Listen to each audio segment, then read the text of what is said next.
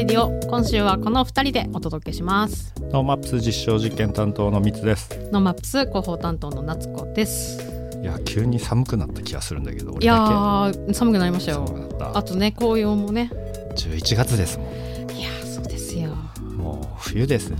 でもなんか 秋を駆け抜けるのにはふさわしい映像作品たちがはい。いっぱい出てきてるし、映画も見たいなって思ってる中に、うんノーマップスでやってる短編映画祭他にね、はい。千歳空港のアニメーション映画祭で今日はその話がたっぷりうん。たっぷり。いたっぷりお届けしますよ。けるっていうことなんですが、はい。あのまあ、ちょっとね一応ノーマップスはテック系の,、はい。あのコーナーというか番組でもあるので、はい。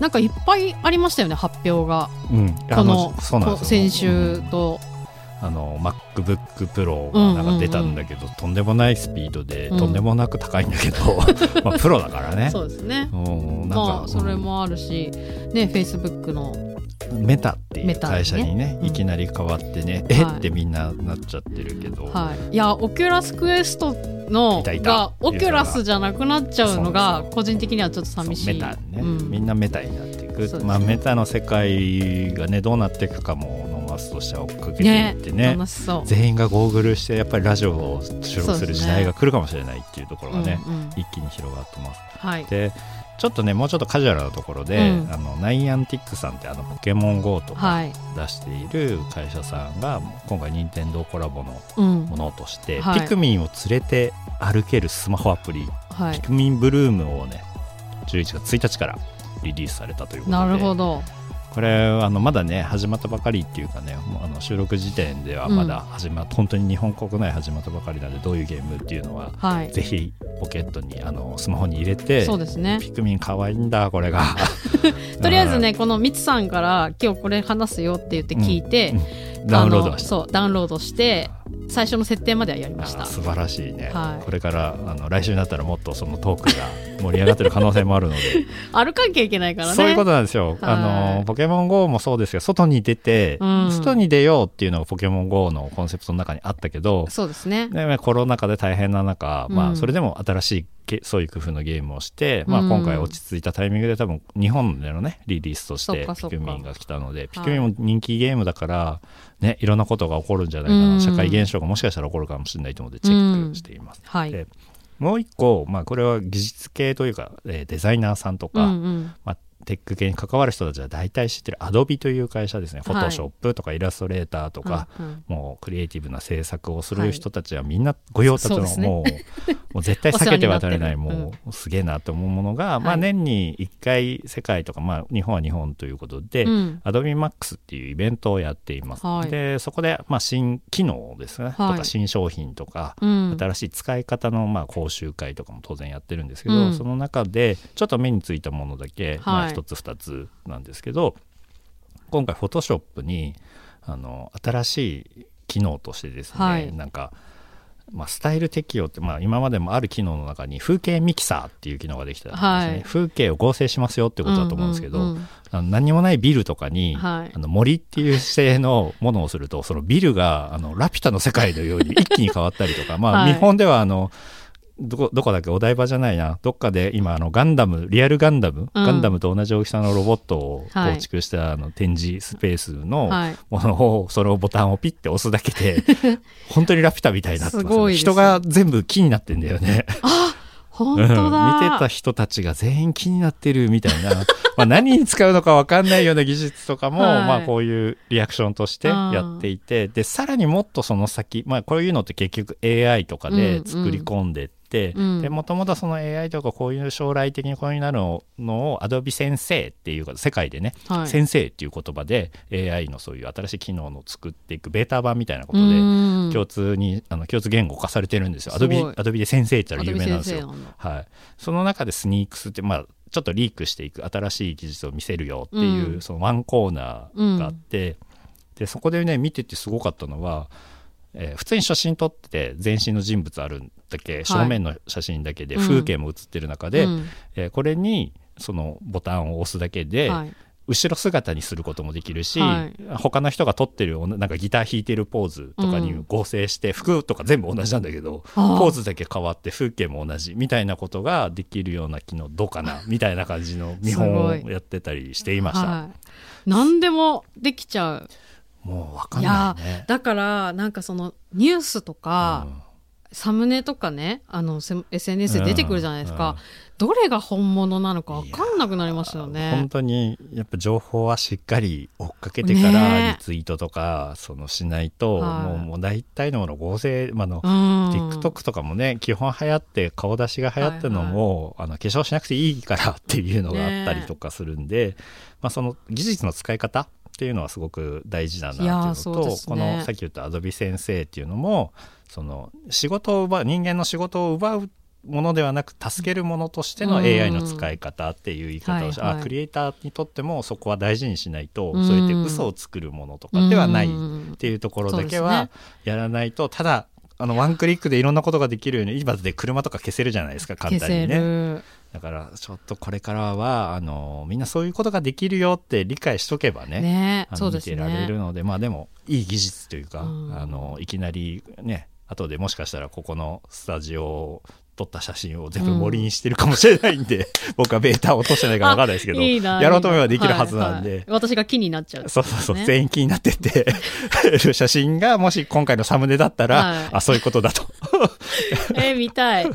思います。なるほど、はい。ちょっとワクワクするようなね、はい。話面白いなんですけど、はいまあ今日は映画特集なんで、はい。まあそういうクリエイティブなねうん。人たちが使っているツールでもあるんで、確かに確かに。はい、はい。ノーマップスレディオワクワクする未来を作る番組です。ツイッターでハッシュタグノーマップスレディオでツイートしていますので、ラジオと合わせてぜひご参加ください。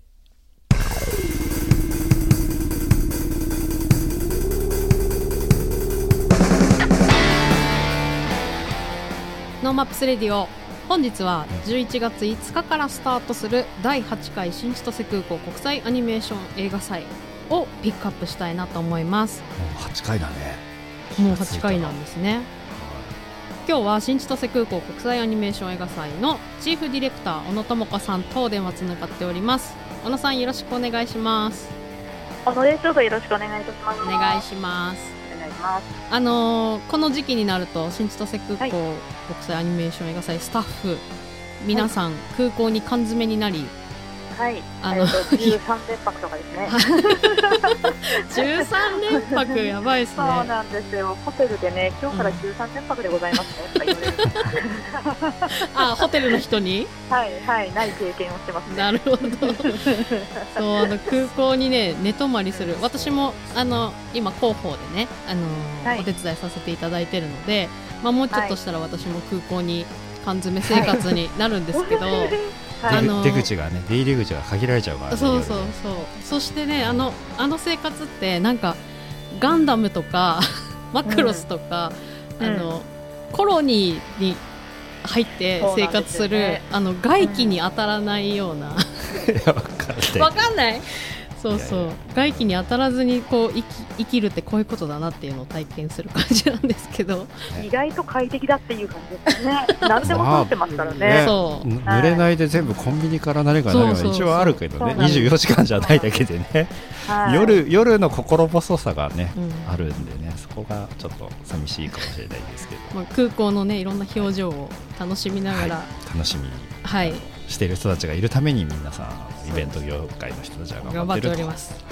はい、とい。うことで今日はその新千歳空港の国際アニメーション映画祭について、えー、とお話聞いていきたいなと思うんですけども、はい、はい。えー、といよいよその5日なので金曜日、はい、もう今週ですね。はい、今週末から、えー、と8日までの、はい。えー、5、6、7、8の4日間は、はい。えー新千歳空港シアターでの作品上映と、うん。あと約20本の有料無料の YouTube 配信プログラムを実施するはい、ということですね。そして11月9日からはいよいよオンライン上映がスタートということで、えー100はい、本以上の作品を期間中見放題はい、という、はい。えー濃密スケジュールになっていますが準備のほどはいかがですか？準備のほどはですね、あのー皆さんあんまりその新千歳空港の4階に、うん。千歳空港シアターっていううん。通常の興行映画館があること自体あんまりねあのうんうん。ご存知ない方もいらっしゃるかもしれないんですけれども、はなんでこんなに前乗りであの入っているかというと 昼間は普通で映画上映してますからね。はいはで映画が上映し終わった夜中から、うん。私たちその今あのおっしゃってくださった100本以上の,、はい。あのアニメーションを全部試写をしているんですよね、はい。音は大丈夫かなとか。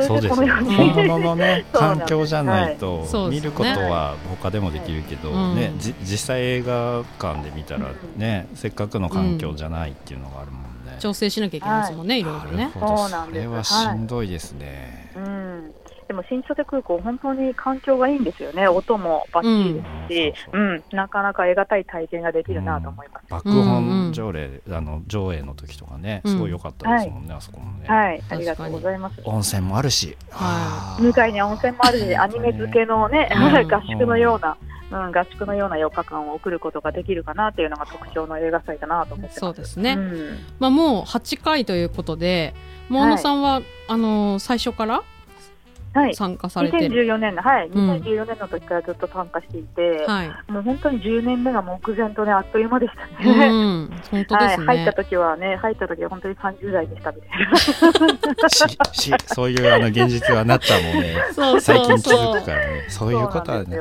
ね、はい回数重ねるのと合わせてね、自分も年を重ねてるっていうのはね。歌詞はいやそう年なんですよ年1回じゃないかもしれないですよ 年3回の時もあるからそうだね。大丈夫大丈夫、はいうんはい。はい。で、この、えっと、そうで11月5日からの、えっと、新千歳空港シアターでの、えーはい。上映が各種始まりますが、まあはい。注目プログラムといなると何になっていきますかね？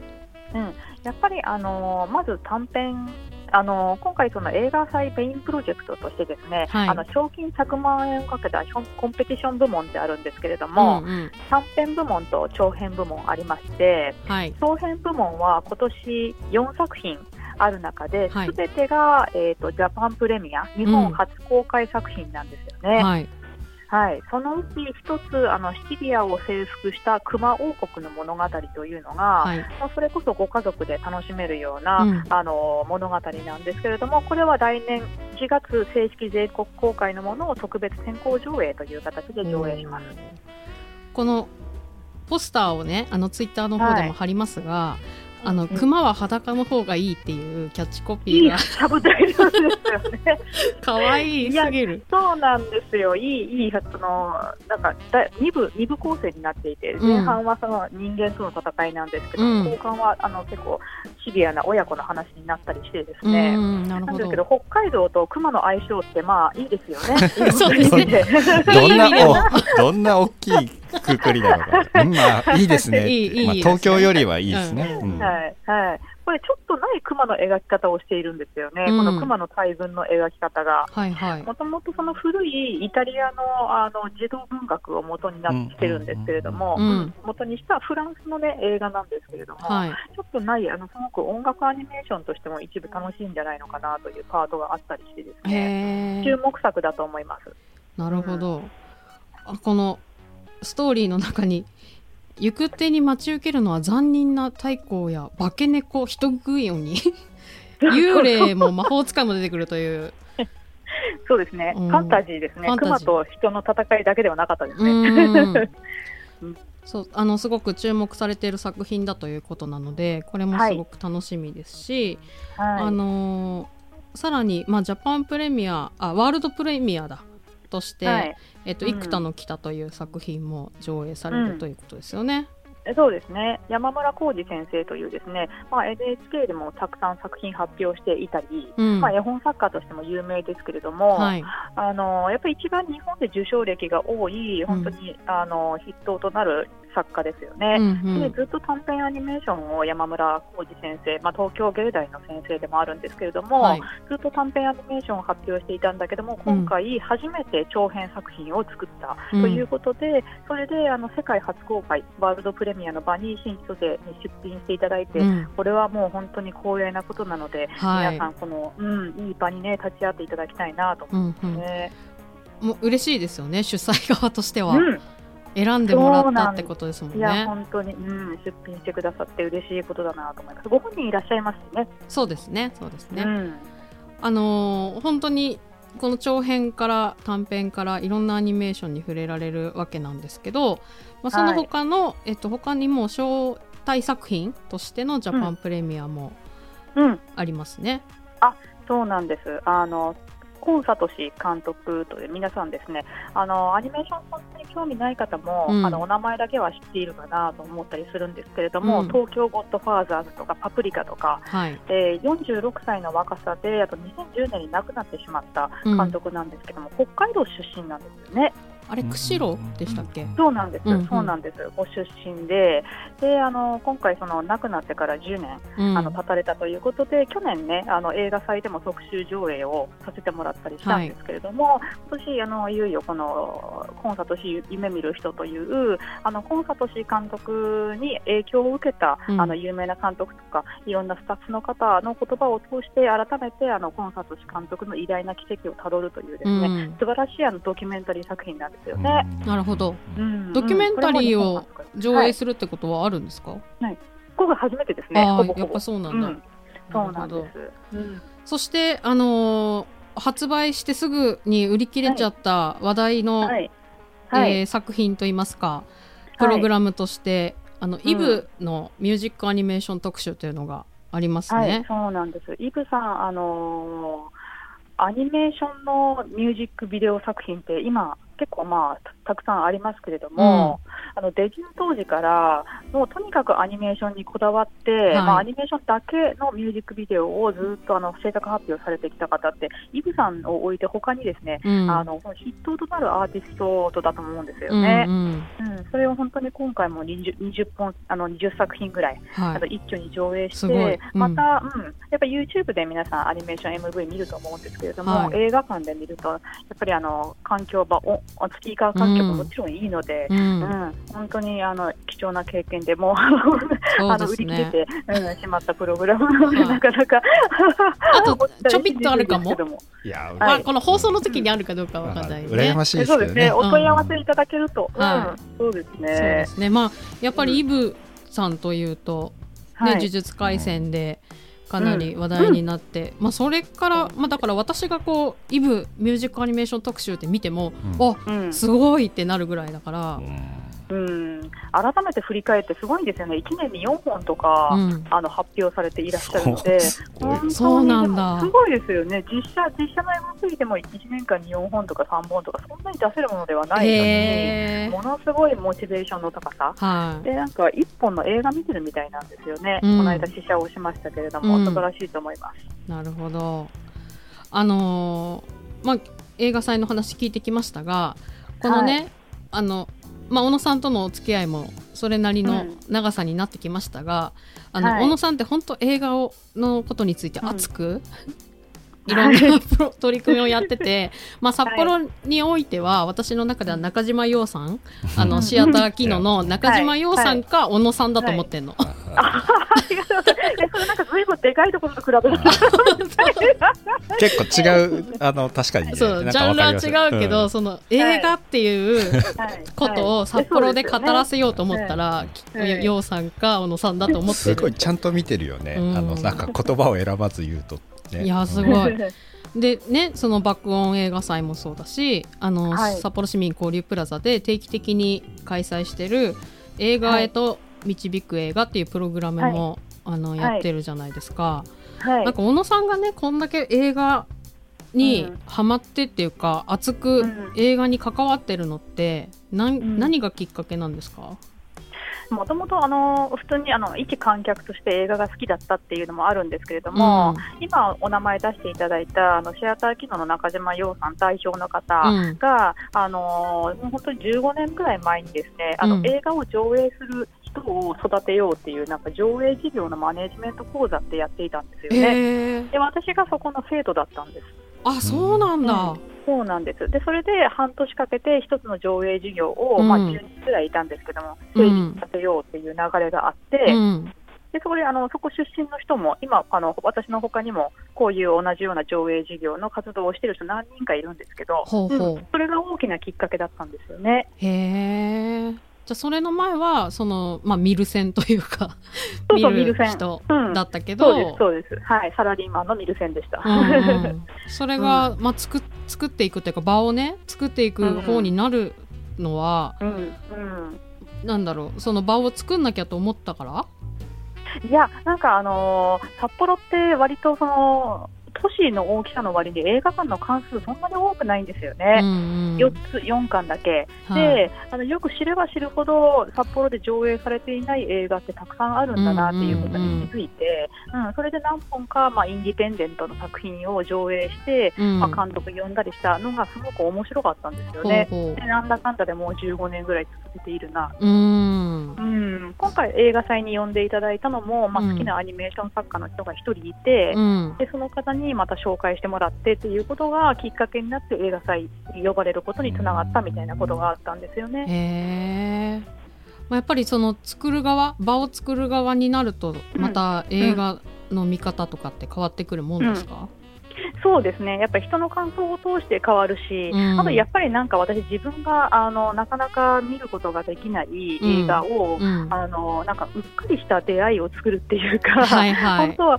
こっちを見に来たんだけど、うん。あの同じように上映されている、実はこちらの方が面白かったっていう、はいはい。なんかそういう反応を見るのがすごく好きっていうところがあるんですよね。なるほど、うん。好きな映画を通して、ななのであの映画祭も短編アニメーションすごくいいと思うんですよね、うん。10, 10作品あって1本なんかすごいびっくりする作品があったっていう、はいはい。うん、そういう出会いを作る場がそもそも、まあうん、映画を通してね、うん。あの作るのが好きだったっていうのが一貫してありますよなね。るほど。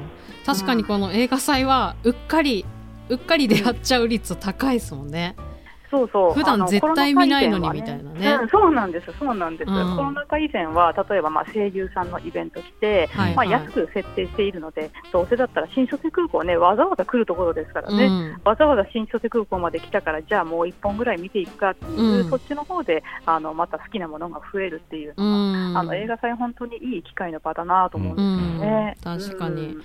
私も何本かうっかり出会ってるので、うん。まんまと 小野さんの 小野さんがやりたいことに染まってきておりますが、はい。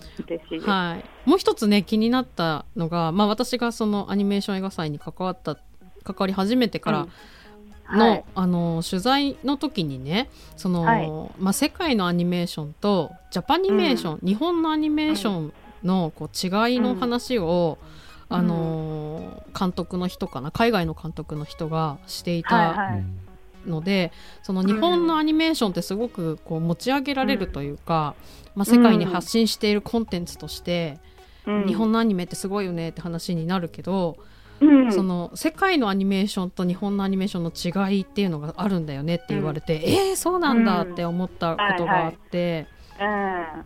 その新千歳の、えー、とアニメーションの作品って、はい。その日本のアニメと思って見てるとえこれってアニメーションなのっていうのってあるじゃないですか。うんうんうん、そうですね。なんかこの違いもまた面白いなと思って、うん、そうですね。もう私も本当にあの映画祭にあの加わるにあたって改めて勉強し直して、こんなにいっぱいいろいろあるんだなっていうのがね、うん。すごく知ったんですよね。うんううん。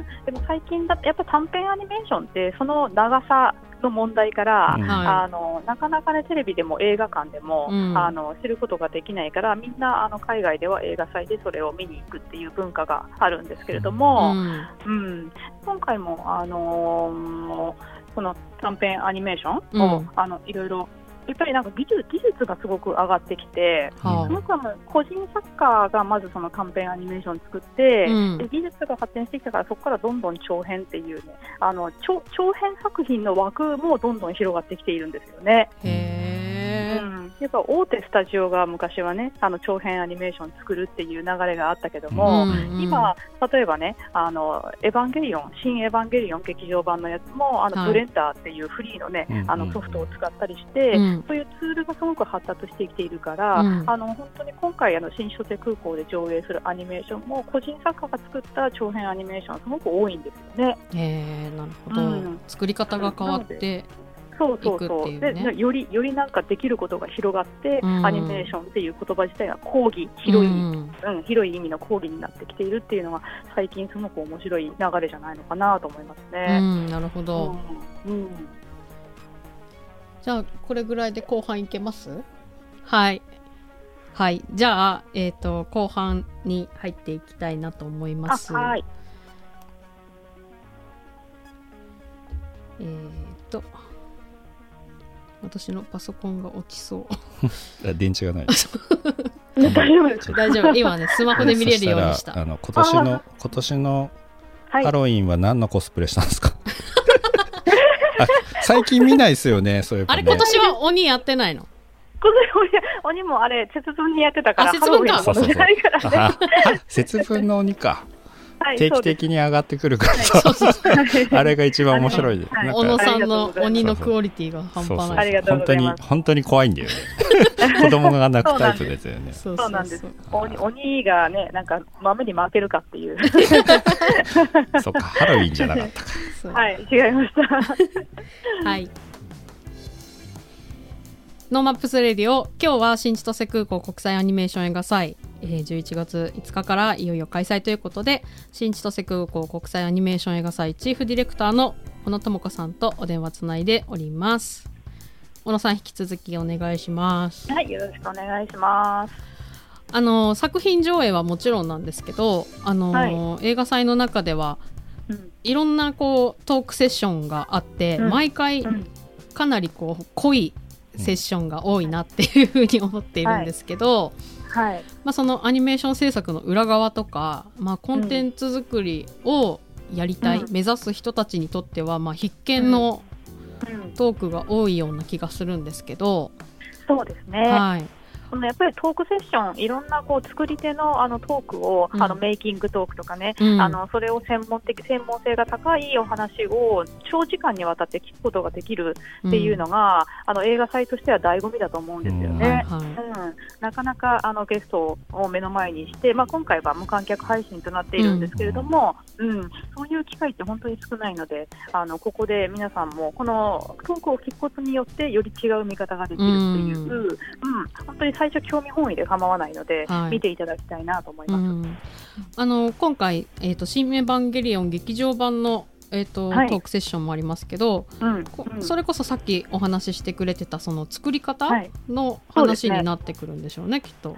そうなんです。これあのデジタル部のあのスタジオからのデジタル部のですねあの、うん。最新の表現をしているアーティスト3名をお招きして、あのこの間ちょっとその台台本についてですね打ち合わせしたんですけれども、あのかなりちょっとマニアックな方向に振っちゃおうかなみたいな お話とかあって、うん。なかなかない90分になるんじゃないのかなと。やっぱりうん目指してる学生とかのさ、ね。もう具体的にもうそうですもうこの作品って憧れがある中でうん、聞けるチャンスですもんね、ウェブで質問も募集してるし、あそうだ。ですね。あ、そうなんそうなんです。なんかそうなんです。そこもすごいいいなと思って、うん。うん、あの質問はもちろん匿名ですからね、うん。あのどんどん、うん、この機会に。な、なかなかない機会だと思そうので、やっぱり新エヴァンゲリオン、どんなアニメ好きの方が見ても、これって一体どうやってやってるのかなっていうシーンがたくさんあったと思うんですよね。ううん。んなんで今回そのいい、そのメイキングの話をどっぷりうん。聞ける場に、うん、なることには間違いない。なるほど、うん。その他にあの小野さん的にこれは面白いんじゃないかっていうのありますか、うん、一つですね、あのさっきイブさんのお話が出てた関連でもあるんですけれども、はい。あのここ数年、アニメーションの MV、あのミュージックビデオがですね、うん。すごくあの YouTube でもたくさん展開されているんですけれども、はいはい。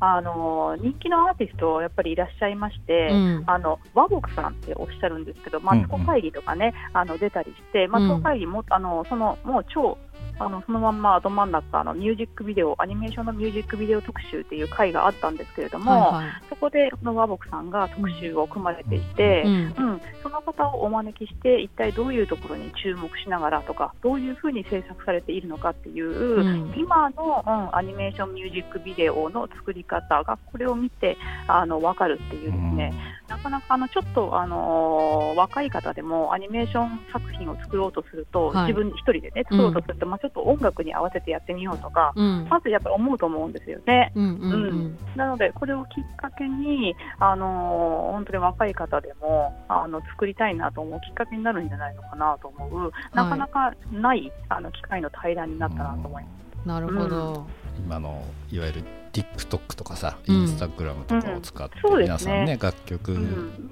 出すだけじゃなくて、ピもう MV として流れてきて、うんでさらにそれが切り取られて、うん。みんなが歌ってみたり、なんかあのボーカロイドが歌ってみたりとか、うん。なんかいろんな展開して一気に温まってまだプロじゃなかったの？みたいな、うん。その中にも MV ってすごい大事ですもんね。うんそうなんですよね、うんうん。劇場アニメだけでもなく、テレビアニメーションだけでもなく、うん。やっぱネットで一番見られるアニメーション MV 確が今どうなっているのかなっていうのが、うんうん。ここで最前線のトークを聞けるいい機会だと思うんですよね。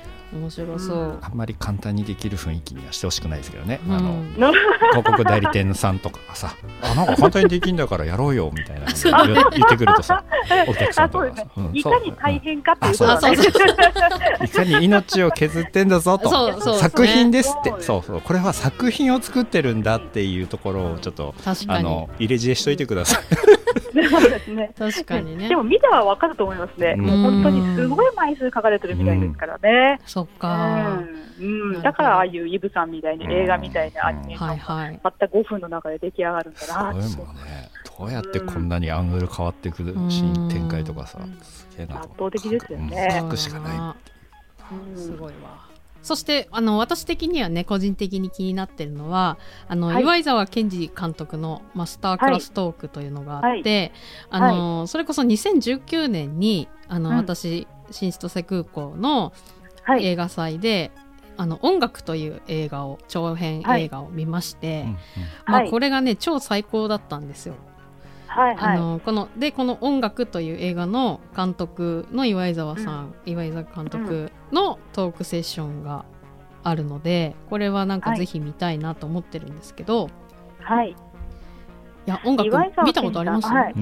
ああ。もうなんか。一般劇場公開されましたね。ね。そうですよね、だかそうらなんです。なんだろうな先に見てるっていう自分のこの 先取りしといてるみたいな感じがねまた気持ち知がいい、らないのって言いたいでしょ？はいはいはい。ってあのめちゃくちゃいいよみたいなね劇場公開する前に言うってみたいな。あ、そうですね。それはもうそうですよね。優越感があるよね上映見てるから私みたいなね。そうそうそう。はい。これどういうトークになっていきそうなんですか、はい、これまさにあの音楽がですねあの7年半、うん。あのもう7年半もの歳月をかけて作り上げた、うん。あのアニメーション作品なんですけれども、はい。そこにたどるまでの道のりを あの詳細にここで解説あの解説していただこうと。はい。でしかも、あこれ、あの海外の大きい映画祭でグランプリとか取っているのに、うん。あの国内であの自主配給としてあのじ自分で配給してあの各映画祭あの、はい。映画館にもあの上映されるようになったっていう、その戦戦略もう作るだけじゃなくて、うん。この公開するまでの戦略も全部あの含めてお伝えしようっていうふうにですへねー。かなりボリュームのあるトークになりそうなんですよね。はい。すごい、うん。7年半をあの何分間だこれ？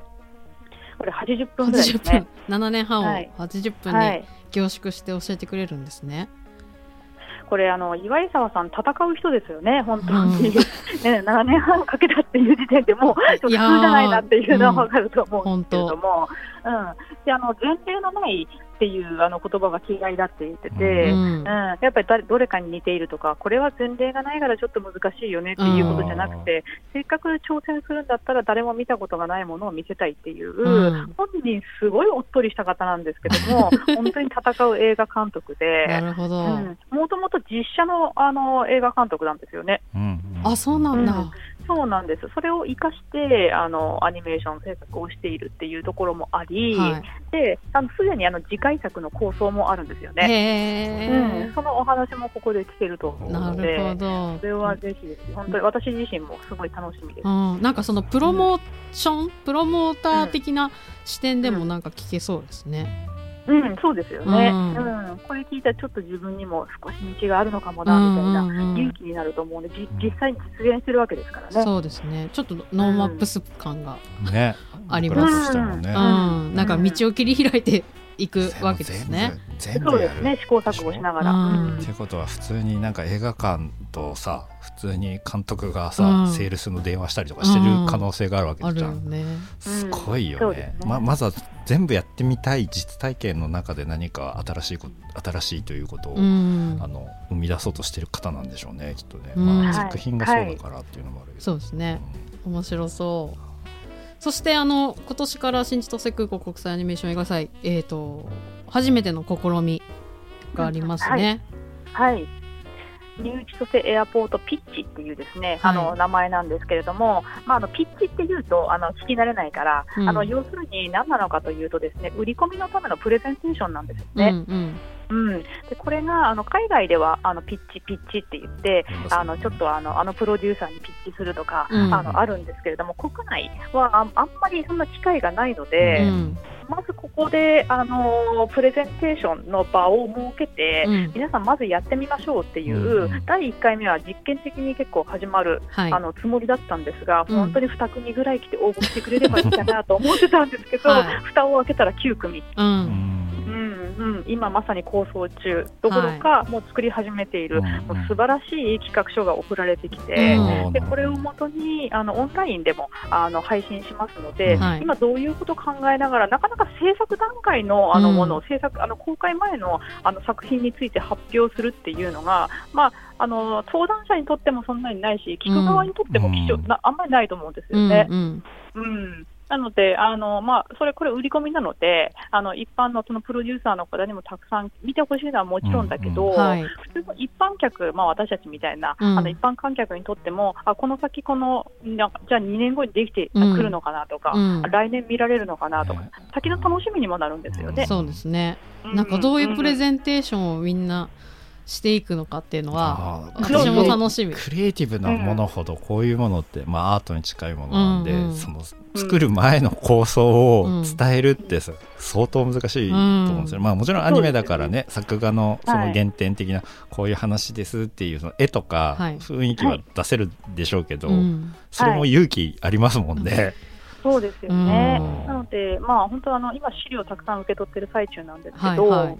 あの動画とか、まあうん。絵コンテとかはもちろんのこと、動画までね、いろいろ作って、うん。かなりあの手の込んだプレゼンテーションになるので、これは なかなか刺激を、うん面白いですね、まあ、クラウドファンディングの入り口みたいなものでもあると思うんですよね、プロデューサーたちがそのお金を出すっていうか集めるのもそうだけど、一般の方からの方式も今はね、い。っぱいあるのでね。もしかしたらあの今年が1回目ですけど、うん。2回3回の時には、うん。あのここにはクラウドファンディングのスポンサーがついて新しい方向ができるかもしれない。そういうお手伝いなら No Maps やりやすいなああ確かに。よろしくお願いします、ぜひ、こちらこそ、ぜはいひ。ぜひ、本当、誰かが、誰かがどこかで必ず見ているのを、そうですね、うんうん。もう最初の原点になればいいうん。なと思い確かに、まあ、その今回ね9つのプロジェクトが、まあ、プレゼンテーションすることになってるんですけど、まあはい。もうすでに活躍されてる監督さんも多くて、うんその中でもうんこの川尻監督はい。の,、あの長編アニメーション作品初はいの長編アニメーション作品っていうのも、さっきあのミツさんが言ってくれたようにもうすでにクラファンが始まっていて、あのそうですね。ん。はい。あのクラウドファンディングもあるしも、本当に あのプロデューサーがついている作品なんですけども、うん。まだまだ来年に向けて、うん。あの公開準備中ではあるけども、もう絶賛制作中、はい。うん、ものもすごい忙しい中で、まあ、少しでも知っていただきたいということで、うん。あの出ていただけることになったんですね。はいうん。だから世の中にね確実に出ていくもののこのそうそうそうそう。前のプレゼンテーションを聞くっていうのは。うん。まあ、千歳空港っぽいですよね、うん。ここから発信するっていうメッセージをもとに確かに。エンターテインメントの入り口をね、うん。作っているものがアニメーション映画祭って聞いているんで合ってます、はい。合ってますあ合ってます。今一応俺いいこと言ったつもりだったんでいやいいこと言ってたよろしくお願いしますはいはいはい、ありがとうございます。よろしくお願いしはます。いあ、あ、そして、あの、まあ、ここからさらに、まあ、9年目？10年目に向けて、まあ、さらにこの新千歳空港が、まあ、北海道7空港、みんなね仲間になっているわけなので、まあ、はい今後いろんな展開がされていくんだろうかなと思ってるんですけどはい。この先のこうアニメーション映画祭どういう風になっていくんですかね？そうですね、まず今回、このあの国内の作家はこのピッチを皮切りとして、うん何かあの奈良空港でね、あの連携して、ちょっといろいろ上映する機会を持てるとか思うんですけれども、あの海外の作家もですね、うんうんあの本当にこのコロナ禍以前は2019年まで毎年30名近くがいらっしゃってたんですよ。そうですねう。ん、でそれでその映画祭が終わってから札幌にとか、うんあのいろいろ旅行に回ってたりしてたので、うんちょっともったいないなっていう思いがあうり、んあのぜひそれだったらあの北海道の空港映画祭がね終わった後、レジデンスみたいな形で回っていただいて、うんあの作品いい作品作ってもらうとか。はい。うん、そのそこそこのあの奈良空港の地元の方を巻き込んで、はいワークショップをやるとか、うんうんいろいろちょっと構想はありますね。なるほど。うんなので、ちょっと落ち着いたら、ぜひ今度作ることにもいろいろ発信していけたらとう思います。ん。はい。ありがとうございます。じゃあ改めて、はいえー新千歳空港国際アニメーション映画祭の、うんと開催日時と料金などなど教えてもらってもいいですか？はい。まずじゃあ、新千歳空港シアターで行う実地の方はですね、11月5日から8日までの4日間、うん。えー、とチケットピアで全席指定券という形で500円から1500円まで、あの安いプログラムは本当に1本500円でご覧になれますので、どんどんたくさん見ていただきたいなと思います。はい。はい。で、あの YouTube ライブが、えー、と有料配信で、えー、と無観客配信ではございますけども、うん。たくさんオンライン見れますので、うん。作品と合わせてね、あの空港にいらっしゃってても、まあ、あのスマホでも、うん。w i f i ありますから、空港は Wi-Fi が。そうですね。うん、うん、両方お楽しみいただいて、はい。で作品自体は短編アニメーションを中心に11月9日から10日間、うん。2500円で100作品以上が見放題というですね、はい。本当今ならではの企画になっていますので、こちらもぜひ合わせて、はい、空港シアターに来て見逃した作品は、えー見放題でオンラインで見て、両方楽しんでいただければと思います。はい。ありがとうございます。本日はえー新千歳空港国際アニメーション映画祭チーフディレクターの小野智子さんと電話をつなぎしました。じゃあ今週末からよろしくお願いします。はい、よろしくお願いします。ありがとう頑張ります。ございました皆様お待ちしてます。ありがとうございす。ます。ありがとうございます。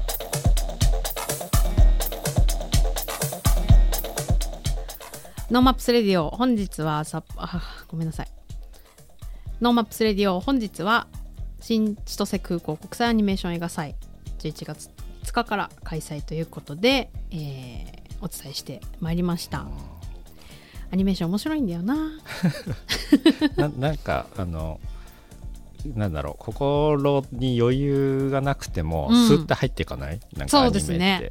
それはあるかも、うんなんか頭で考えて見るっていうよりは、うん。なんかパッと見ても、うん。いつでもエンターテインメントとしてうん。入りやすいのが、うんやっぱなんかアニメーションと、まあそのジャパンアニメの話もあるかもしれないですけど、はいはい、確かに。結構そのねヨーロッパのポップなカラーのものとかも、うん。MV とかもやっぱうん。すんなり入ってくるっていうのは、そうですね。うん、特徴の一つなんであの今週だからもう、はい今週さっさと末チケットを買って そうでさっすね。さと行かないと。そうなんですよ。いつまでもねやってると思っちゃいけないやつですよ。出会えないものにねさっきも言いましたけどね、うんうんうん。なんか気にしてないものがすごく気になるっていうのがね。はい。あと知ってる？って言いたいんでしょ？そ れはどこかで。はいはい知ってる知ってるみたいな。うん。あそっなんかからアヌシー撮ったんだとか、うんあのカンヌ撮ったんだみとたいな。かね。とかその監督がさ すごくすごいなんかね、うん。まあ、アニメに限らず今あの実写も含めてアニメ監督って活躍する場が広がってるんで、うん。なんかそれが有名になったりとかした時にねあの時に会いました。亀です 言いたいんでしょ？わかるわ。あーあるある。うんまあ、あと、やっぱり、さっき言ってた、その偶然の出会いっていうのを体験しちゃうと、なんかまたあの出会いを求めるというあか、ー刺激としてね。そうそうそう、あれの時の感じた、こう、高揚感みたいなのをまた欲しくなるみたいなね、テレビのザッピングと同じなのかな、うんうん。そのチャンネルをポンポン変えてみることによって、うん。興味ないものを見る。まああの No Maps とねうん直接連動してるその札幌短編国際映画祭の方うんもね、うん。同じようにショート作品そうですいっぱいあね。るんで、はいまあ。今日はアニメーションの方をね、はい。お伝えしましたねはい、あの札幌国際短編映画祭も11月12からスタートということでもう北海道札幌は映画盛りだくさん、うん、千歳もね。はい、札幌もそう札だしなんか千歳も、やっぱ制作会社なんかちょうど見てた記事の中に、ん。あのワイヤードかな、うん。をちょうど読んでたら「札幌から世界へ」っていうタイトルの記事があって、はい。めっちゃ読むじゃんそんなの、うんうん。でその中にはね あの 3DCG のアニメーション舞台の会社が結構多い。で、札幌ね。今回ネットフリックスであの放送が開始したのかな、もう。はあ。はされたネットフリックスだけのやつ「ブライト・サムライ・ソウル」っていうアニメがあるんですけど、うん。その 3DCG も全部札幌で作ってて、はいはい。でそういうのがね出てくるってことはやっぱそういう入り口あの、うん。映画祭とかの入り口で見て、うん。作りたい人たちの働く場所もあるって、まあおおめっちゃいい。じゃないですか、はい、何社もあるみたいですよ、そういう会社が、なんかそういうのをこうあれですね No Maps でもやってみるのもで楽しそうですね。いや今回こうお話聞くだけでもうね、ん、クラファンは僕らがやってマージン抜こうとか。何のあ話ですか？いやいやスタートアップとしてね、うんうんうん。のそうなんかそういうのもあるし、うん。そういうやっぱり今まで IT ってテクノロジー技術の人たちの中にも 3DCG とか、うん。そういう人たちってなかなか作家性というかクリエイティブ性が高くて、うん。僕トークセッションとかなかなか参加しない方が多いですけど、うん。今回のような、ね、入り口ってはい。あのあこんなに話を聞いてみたいものってあるんだって分かったんで、うん。あのまるっとコピーして 普通のクラカンファレンスでもねはい。ぜひこう喋っていけたらなと思いました。はい、ないいなと。あの、まあ、刺激がねいっぱいなうん。11月になりそうだなということで、ぜひあの映画祭チェックしていただきたいなと思います。本日もお付き合いありがとうございました。 No Maps Radio のアーカイブはポッドキャスト Spotify などストリーミングサービスでお聞きいただけます。No Maps Radio で検索してください。番組の感想は FM NORTH WAVE 番組メールフォームまでまたはツイッターハッシュタグ No Maps Radio でツイートしてください。今週は No Maps 実証実験担当のミツと No Maps 広報担当の夏子でお送りしました。また来週